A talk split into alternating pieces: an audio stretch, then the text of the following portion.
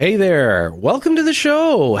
Wow, what a week. I know a lot of you have been just waiting to hear what I have to say about interest rates, and I'll get there. Don't worry. I've got a couple of professionals lined up to talk about it. Uh, just so you know, Bryn Lackey from the Toronto Sun, she's going to be joining me, as well as Dave Butler from BM Select. We're going to have a great conversation about what the heck is going on with the Bank of Canada. You know what? I got to tell you, I am a little bit surprised at that move and I'll talk about that in a second. But just so you know, if you want to reach me, you can reach me at thesimpleinvestor.com or you can go to the Simple Investor One on Instagram. But yeah, let's talk about the interest rate before I bring bring in Bryn. Um, yeah, Bank of Canada got real aggressive on everybody.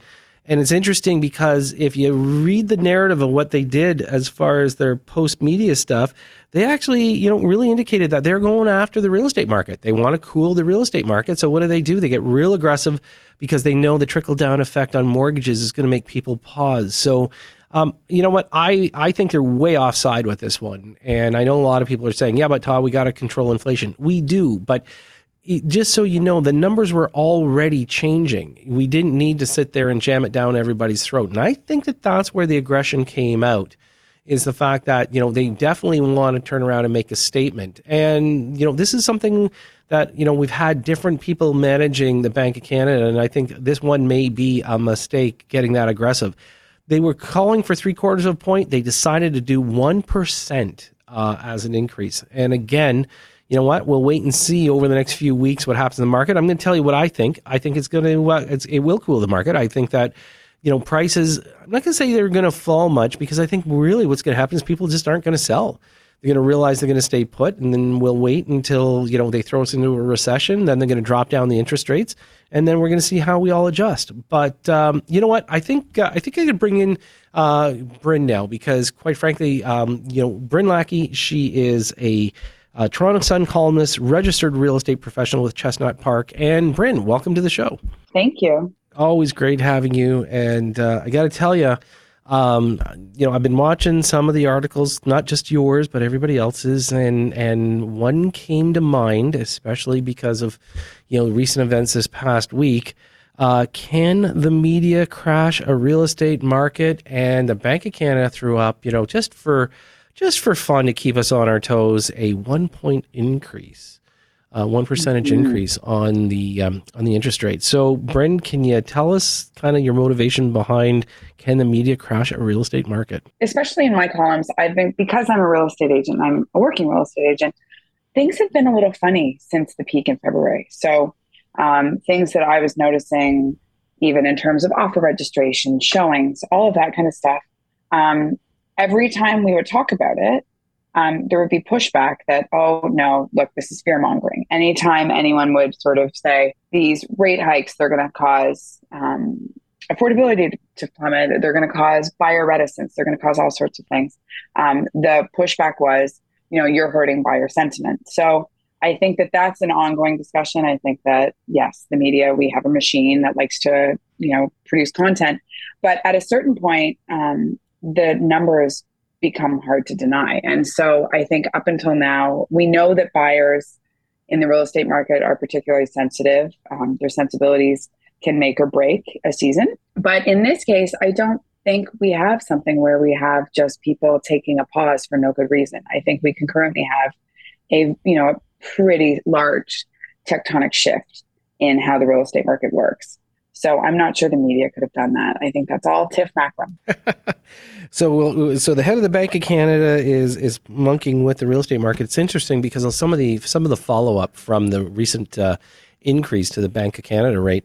You know, a lot of people are saying, you know, it's the move for the Bank of Canada to cool the real estate market. You know, it it seems like a very targeted approach, and of course they they'll back it up by talking about inflation and you know, one of the things, obviously, one of the biggest drivers is the gas pumps and things that are costing more. You know, a lot of inflation is being driven by that. But, you know, it's interesting how, you know, the first part of the narrative, when they talk about, uh, you know, a full percentage increase to interest rates, you know, they immediately say to force the cooling of the real estate market. And, you know, this is this is something I've talked a lot about on the show is that I sometimes believe that the government has to be careful of the intervention because it normally becomes a balancing point naturally in real estate. You know, people get tired of the multiple offers. People just say, listen, I'm not going to pay it.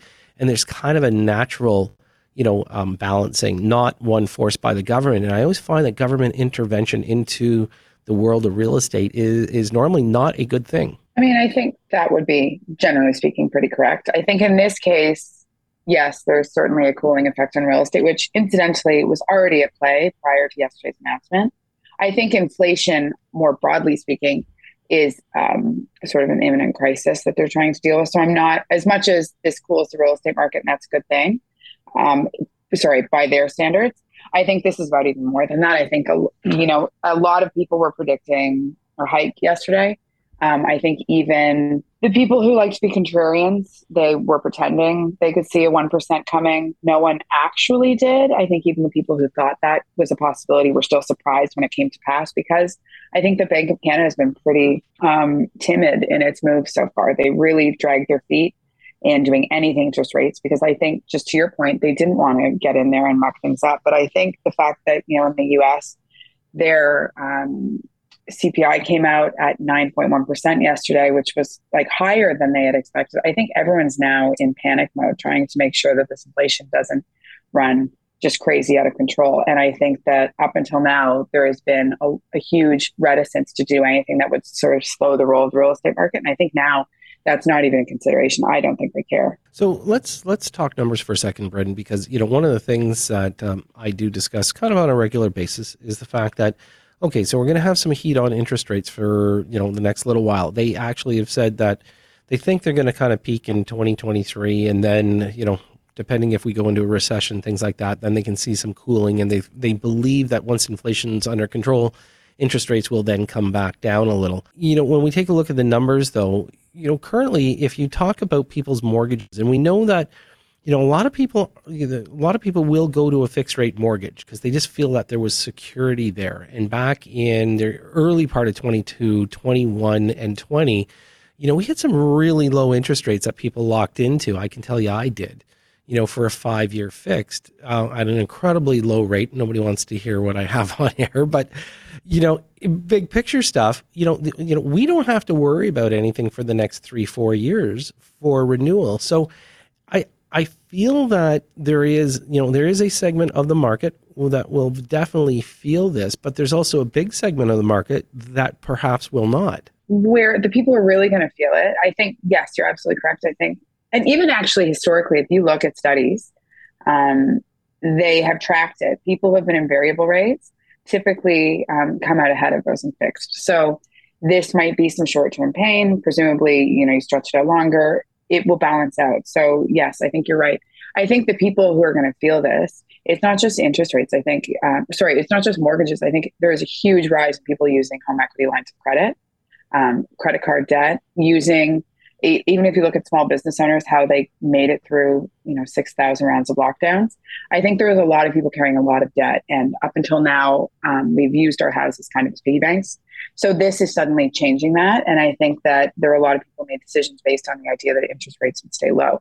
Do I think that people are going to be losing their houses? No. Do I think that a lot of um, forward moves are going to be stalled for sure. I think small business owners, this is going to impact their ability to operate. This is going to impact their plans for expansion. Um, so it's not just about real estate, but I think it all spirals back to the fact that real estate is such a huge part of you know our economy in Canada, and it's been used as, as a piggy bank. So let's let's talk about you know the future. Okay, so here you are, you're you're a realtor, you're working you know day to day as a realtor in the business. You know you'll have some people probably pause, but there's still the people that need to buy that require a home. Perhaps they've already sold their home, haven't bought a home you know where do these people sit and where do you as a realtor sit when when this current situation's in front of you? So i've actually been having a lot of these conversations. I think that for people who i mean we're also coming off of two and a half years of pandemic. Um, i just got back i was in the uk and it's like everyone is in an airport right now. So there is already a, a, lack of focus to real estate, right? There's a lack of focus to the things that we've been bogged down in. I think that people are happy just take a summer off. So for people who don't have any imminent needs to do anything, go live your life, enjoy the summer. Like this, let a few things shake out. Um, conversely, I have some clients who are downsizers who have been sitting waiting for the right condo to come that will then trigger them to want to sell their home. That would still continues. You know, I think for people who are buying and selling in the same market, the risks are sort of absorbed because you're catching both on both sides. Um, for people who are thinking about picking up investment condos, I'm telling them absolutely just take a beat and see what happens. You know, I heard a really hilarious expression that um, you know, you can you're dating your interest rate, but you're marrying the price you pay for your house, which kind of made me laugh because it's true. I think that even with these rates going up, the carrying cost for the house, um, where you're getting a bit of a discount right now, um, being the same as it was when rates were super, super low, I think, you know, we're just going to have to power on through and let that shake itself out. So if you have an actual need where you're sitting there and, you know, baby's coming or your marriage is um, falling apart or, you know, you have to sell Nana's house, all of those things, you know, if you can just wait, I think a lot more will be clear in September. I think summer being what summer is, there's a bit of a slowdown. But I think that you know, life goes on. But I think anyone who is thinking about dabbling or trying to catch the bottom or trying to outsmart this process, I, I think that's a risk because I would say that even the people who are in charge of this process, they can't even get their hands, they can't even get their hands wrapped around this. I think that's a great point. So, uh, Bryn, we're going to go to a quick break. But, folks, when we come back, I've got more with Bryn Lackey. So, stay with us. We'll be right back after this. And welcome back. If you're just tuning in, my guest right now is Bryn Lackey. She is a Toronto Sun columnist. She's also a licensed real estate professional with Chestnut Park in Toronto.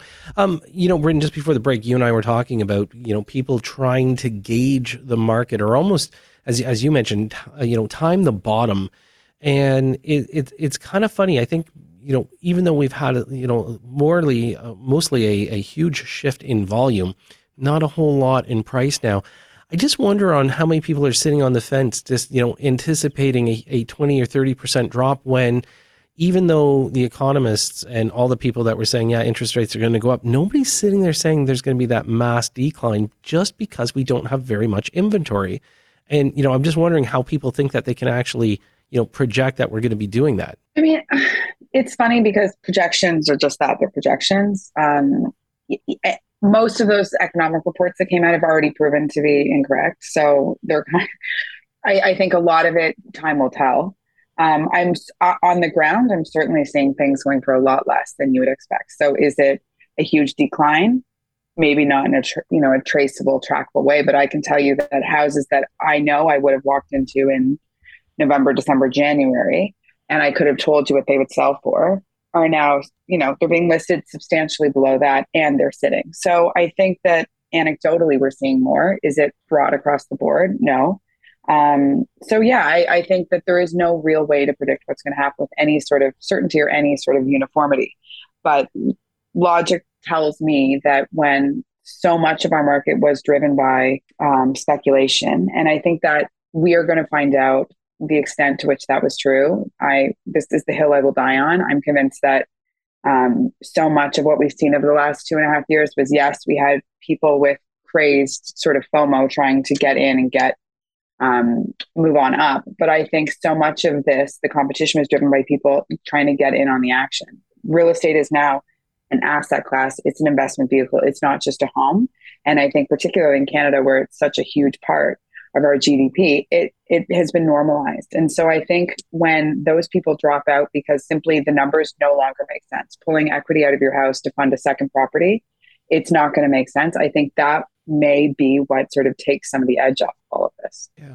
You know, it's interesting the way you put that though. And, you know, when we take a look at the fact that people, you know, pulling equity from their property, take a secondary property, you know, I think I think what the what the pandemic also proved though is that people, you know, if you have to get locked down in a home, you want to make sure that you're comfortable. And this is one of the things that really pushed the market. I think 2020 and beginning of 21 was the fact that you know people moving to the outer markets, for example, because they were working from home, but they were looking for the bigger footprint. You know, they were looking for the to have the extra bedroom, the you know potentially a pool, the finished basement. There was a lot of that motivation out there in the very beginning. I don't think it was the knee jerk reaction where people were saying, you know, we must own an investment property. But I think part of what people have recognized over the last few years is that we also do have an inventory problem. And then with the federal government announcing the new immigration, you know, there is that balancing act. And so looking more from a broad, um, you know, picture in Canada, I still believe that we have, you know, I would say still an inventory issue because even even if it's a person buying a secondary property, normally that secondary property is going to become a rental property. And so I need you to talk about a little bit about the rental market now in the core because quite frankly, you know, you're almost running a zero vacancy and we're watching your your rental costs go up. Um, yes, 100%. And I um, think that what's happening in the rental market is fascinating, but it's also logical. Like if you actually take a step back and you see the fact that there are people who are now priced out of the market. There are people who are reluctant to buy in when they're not sure where, you know, if their values will hold. Um, not to mention, you've got immigration back and school back and jobs back, and just not enough inventory to support it. What we're seeing 20% increases in rent. Um, you know, is that cataclysmic? No. Did we have a little, but we did have a dip um, through COVID. So a bit of that is also recovery. But it is clear that we um, need more to sustain the level of demand we have. I don't think that um, the re- resale market balancing itself back out again is going to change the fact that functionally we have a housing affordability that will keep a certain, you know, large segment of our population in rentals. And we just are not building rental properties. And then we also have governments who are making decisions that are almost disincentivizing the development of purpose built rental buildings. So I think that rent is not going down anytime soon. I cannot see how that could possibly be the case. So in a way, aren't we changing one shortage for another? Because, you know, again, when interest rates do start to pick up, you know, we know that if people have sold or they're not going to buy, as you mentioned, you know, they're going to sit on the fence longer. So what do they do? They rent. Same with the new immigration. Most most people coming into the country for the first time, they're going to rent. So this goes back to again the narrative. Okay, so if people were to own investment properties, and again, I'm I'm gonna I'm gonna pick on the affordable stuff, not so much the brand new fancy condos, you know, nine foot ceilings, granite countertops. I, I I'm talking real rental properties. The you know the meat and potato, you know a you know a minus B plus kind of rental properties, maybe a little bit older. Does it not make sense? I mean, it, it seems like there's going to be a little bit more affordability affordability in that market, not just for the purchaser, but for the renter as well. And so, you know, big picture stuff, you know, I can see that over the next year or two, that owning a, a rental property is actually going to make it flourish. I'm not talking about, you know, the multi-million dollar mansions that people, you know, live in or try to rent for a huge number. I'm talking about the workhorses in the industry. You, you mean as just a random person who happens to own an investment property that to use as a I think, yes, that would be the case, except what we're seeing now is the number of people, because fixed rates were pretty high, variables drew a lot of people towards them. So I think that's great if um, people can carry negative equity or, you know, their negative carrying costs. Because now with um, interest rates up, uh, with natural gas prices higher, I think the carrying cost of these places gets higher. And we have pretty strict rent controls. So if you have a tenant in there and now your unit is costing you another $600 a month, um, it's going to just be how long people can sustain that. Like, absolutely, I don't think that people will be hurt because there's no shortage of demand to live in these places that they have um, assumed. But it's just a matter of if people can carry it um, and if they were planning on carrying it and holding it for a while. So, speaking of carrying, uh, recent announcement by the provincial government, you know, rents can go up 2.5%. That's the maximum allowable um, by the province. And that's for next year in 2023.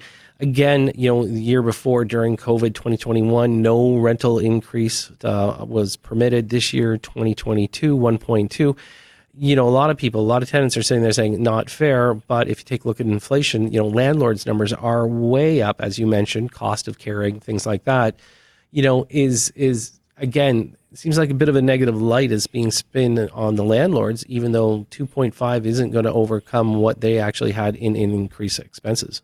No, and actually, if you there's like a whole black hole on Twitter of people fighting about, um, you know, tenants' rights versus landlords' rights versus tenants are essentially paying the property tax for landlords, and it's this whole you know sort of hole that I can't really delve too deeply into because I find it slightly horrifying.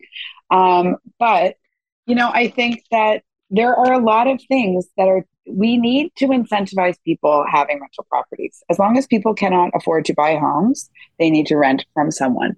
So I think that right now we have a landlord tenant board that is so the tribunal is so backed up that people cannot get hearings. So the horror stories you're hearing from people um, about these deadbeat tenants, they're next level. And, and I have people write me and say, hey, can you talk about this?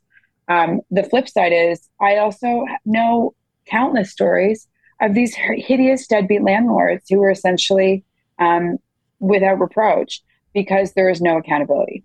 Because we're in an affordability crisis, people will stay in a complete slummy apartment because it's what they can afford because rents have jumped up so much. So I think concurrent to all of this, yes, we have the supply, yes, we have the fact that there is no shortage of demand, but we also have to look at how it's being sustained because ultimately if tenants are being essentially abused by their landlords, if landlords are being abused by their tenants, and there's nothing in place to ensure that everyone is being held to account properly, then we're missing a huge portion of the discussion. And I think that that is a really important thing. I tell people all the time, do you know what a landlord, being a landlord means? That's great that you can afford an investment property.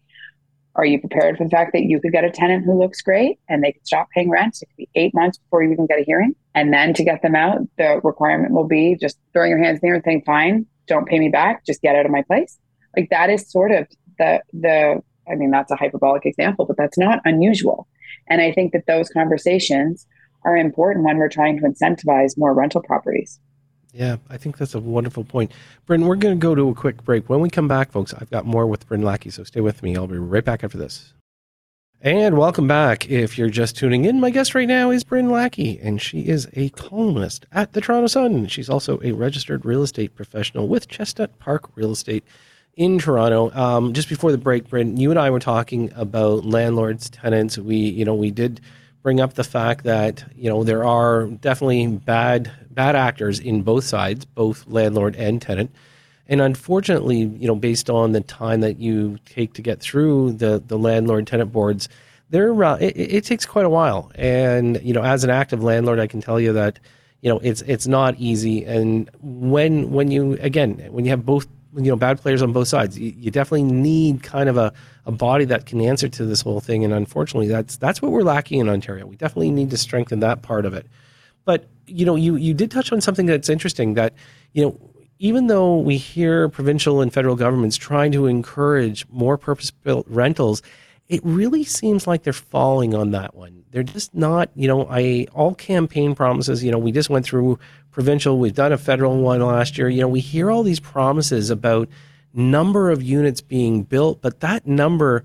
I mean, first of all, it's pie in the sky. Like when somebody says we're going to build 1.5 million you know units in the next 10 years i mean it's just it's a laughable number. There's no way they can do it. You know do you see a solution in the future? I mean you know right now we're, we're waiting for the little standalone landlord to buy that condo and rent it out in most cases. And i think that's that's maybe the only way we have any kind of inventory uh, you know brought in. I mean it's it's full scale infuriating. I mean i hear the conversations. I watch um, each party's platform. They talk about we have an affordability crisis. And then you watch the teeny tiny small decisions get made that are completely counter to what they've stated their goals are. And those all come together to put up barrier after barrier after barrier of actually getting housing built. And I know that there was, especially during the run up, um, in, in, the condo market at least, and, and so slightly different, but there was tons of talk about supply, supply, supply, supply. And at the end of the day, if it's not built, it doesn't exist. And that's the problem. This is actual housing. This is places for people live. It's not just an intellectual data point. And when you see things like CMHC has construction financing, and they have a new policy now of like who they will loan to and the criteria of the building, and it's going to affect uh, investors who want to go in and refurbish existing rental properties, like that should be a no brainer. These little decisions that get made about who will fund what and who will bear the cost and you know the the length of time and the process by which these approvals come through they are all together responsible for the fact that nothing is getting built. And yet all these politicians are up there saying no no like let's get let's get things moving. Let's get it built. This is a priority. It's it's not a priority because the small scale decisions are what actually you know advances the boat forward. And I don't see any of that happening, but we talk a lot about it. And so I think it's more of a show, don't tell at this point. Yeah. And that's, you know, obviously they want to get the votes and they want to put it front and center because it's been, it's been a big issue. And it's not just, it's not just during COVID. I mean, this, this has been a conversation for the last 20 years. And, you know, when the studies are done, we know how many properties we are short. And, you know, as, as the population grows, that shortage is going to get bigger.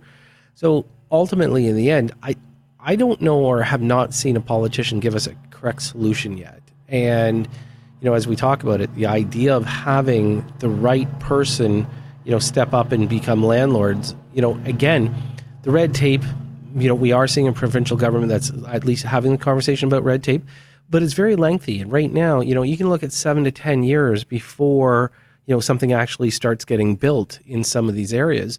And that's not going to be a solution that is going to be, you know, end end well for us because that's going to be the pent up demand over the next decade, and we're just going to need more. For sure. And then I think, well, I mean, to your point, we haven't seen anyone actually step up and do it because it's it's unpopular.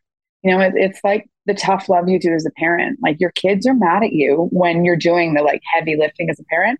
And it's the same with politicians. Like if we need supply, that means actually dealing with angry constituents who don't want um, zoning to change in their areas, who don't want a building going up on the corner that's going to block the the sunshine to the hundred year old tree. Like we're talking about people who are very firmly invested in the status quo, and I think that politicians are in the business of being reelected, particularly city councilors, they they will fight a parking lot. You know, there was that classic example in the East End a neighborhood up in arms that a parking lot was going to give way to housing, you know, because it would hurt the the character of the neighborhood. And that counselor, for some reason, was not embarrassed to stand there and defend that, you know, defend those people saying, no, no, save our parking lot.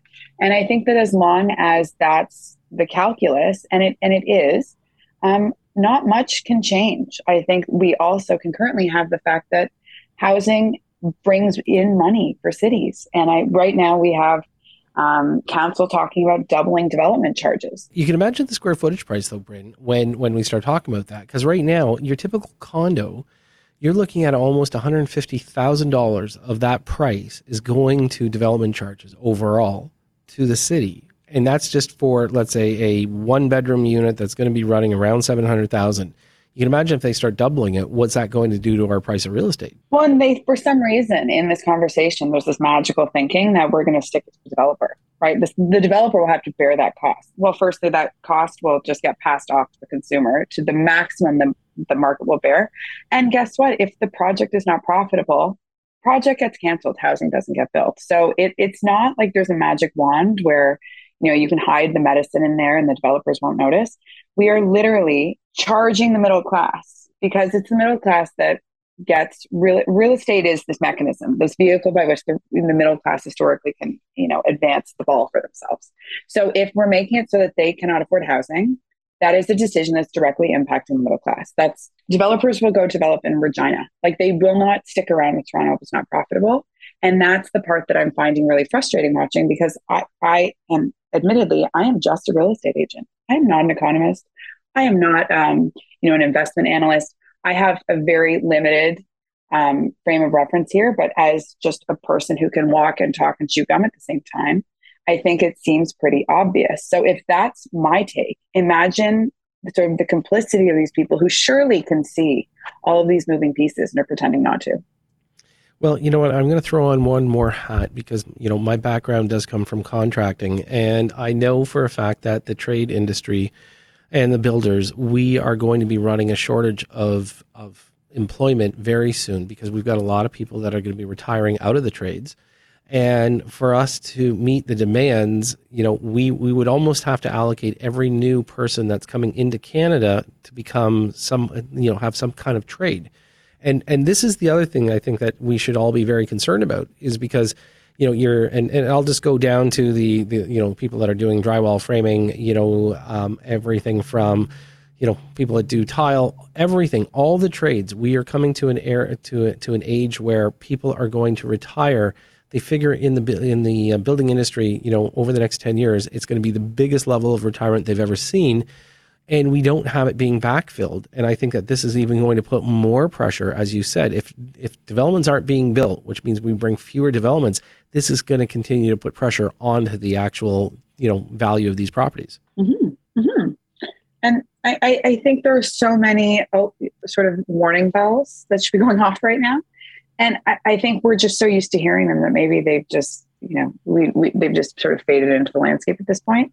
But yeah, I think that there are real risks to not keeping, um, you know, the ball moving forward. And I think that we, everything is so politicized. We, we seem to have nonstop elections.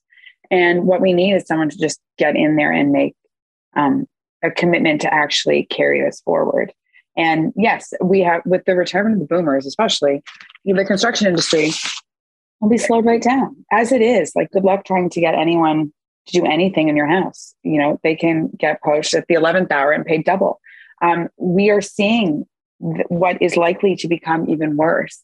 Um, and no recession is going to change the fact that pipes burst and you know um, basements leak and drywall needs repaired like those all continue what happens is on the other side of this on the other side of a recovery what will be there because we're, we're just missing a moment listen bryn always a pleasure having you on the show if our listeners want to reach out to you what's the best way for them to get you oh, it's bryn b-r-y-n-n lackey at chestnutpark.com listen always a pleasure like i said thank you so much for joining me this week and we will chat with you soon Thanks so much. So, when we come back, folks, I'm going to be joined by Dave Butler from BM Select. So, stay with us. We'll be right back after this.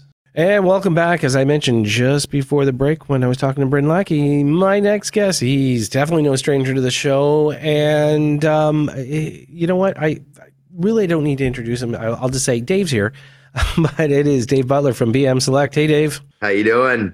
Um, so, you know, not much going on in the world. So maybe you can share with our listeners the best cocktail recipe you've got. Um, you know, right now it could take a, maybe a little bit of shaking of nerves, you know, uh, a good, you know, let, let's call it a good hundred points of, I don't know, wake up juice or something. But the Bank of Canada, boy, did they ever mix up the cocktail this week. Yeah, I think everyone needs a cocktail to uh, help digest the news that uh, that came in this week. Uh, yeah, Bank of Canada with a very aggressive hundred basis point move. Um, you know, for most people, hundred basis point. What does that mean? Well, it's a one percent. So that's a, a one point zero zero percent increase to the Bank of Canada prime rate. Uh, this has not happened since the nineties. So we are in certainly uncharted territory in the 2000s, that's for sure. Um, yeah, I mean, this was certainly, uh, we knew they were going to come with an aggressive move. I think most people were pricing in a 75 basis point increase. Um, it was 100. Again, um, I would say shocked a lot of people. Um, but, you know, I think, you know, some people are trying to read between the lines. What does this mean? you know, for the Bank of Canada, or, or, is this maybe one of their big final bullets that they have left? Um, but they have clearly said that they're going to continue on with the mandate of getting inflation under control. And you and I have talked about that. I think, uh, you know, last month I was on talking about speaking to an economist at one of the banks in Canada who had said that the finance minister and the government has decided that inflation is their number one target. And it's irrespective of how the how, how that affects the housing market. So certainly it sounds like they are backing up what they're saying. Um, but yeah, big moves by the Bank of Canada, and, and this is going to have, uh, I believe, uh, some impact for sure. So let's talk about that because you mentioned, you know, when we talk about the Bank of Canada and, and talk about inflation, but one of the things, Dave, that they threw out in the narrative this week was the fact they flat out targeted real estate on this. And their comment was this they wanted to cool the real estate market. Now, you know why I take exception to that is that you know we understand that you know when we take a look at real estate in its whole like it's a big part of the Canadian economy. You know they've got inflationary issues. You and I both have had that discussion. A lot of it has to do obviously with oil and the cost of goods being transported. So my my big part of this is and and again once again I, you know if if for our listeners that have listened to Dave and I chat over the years, one of the things we've always said is the government needs to keep their noses out of real estate and we started as soon as they, as soon as they did a little bit of a blip there in the market. You know, we've been on kind of this soft landing approach since February. You know, some of the wind came out of the sales, which is fine. You know, prices weren't aggressively going up. If anything, they were kind of becoming a little bit more status status quo. You know, they started to soften, not soften in a negative way, but just not nearly as aggressive. Volume was way down. I think they've overstepped. Okay, and I and and I'll be the first person, you know, to to if if, if I had Tiff Macklem's you know phone number, I I would call him and say, look, I think you've overstepped on this one because and it's not that I don't want to see you know a normalization of the real estate market, but what I think is is they're actually, you know, I, I think it's bad form for them to do this because it's a little too aggressive. And, you know, I, maybe they're just trying to like wake everybody up and say, listen, we're here to control things. But ultimately, in the end, I, I do think it's a bad move. Yeah. I mean, I, yeah, I think a lot of people would do, would agree with you. Um, you know, I, you know, the, the interesting part about this is that the, the more aggressive the move, the more likely we end up in a recession. And, you know, to your point, you know, with, with regards to, um, you know, have they have they overstepped? Um, look, the bond market, you know, the bond yields in the bond market are pricing in now a recession. One of the key factors and one of the key things I was looking at yesterday was the five-year Canadian bond yield. Um, with a 100 basis point surprise increase, where most the street was expecting 75, my interest quickly went to the five-year bond yield because if the five-year bond yield spiked hard and continued hard, then that would likely mean that no one was expecting this and that this is a big move and that, you know, maybe we need to reprice. The reality is the five year bond traded off and basically just spiked a little bit when the announcement came out and traded pretty much at par with the previous day. What does that tell someone like myself? It tells me that bond market has basically said, look, this is a recession. You have a recession coming. And and to your point with respect to overstepping, um, very interesting to see the bonds not go in the same direction as the Bank of Canada. And that is a telling sign. Typically, the bond yields are going to be the canary in the coal mine.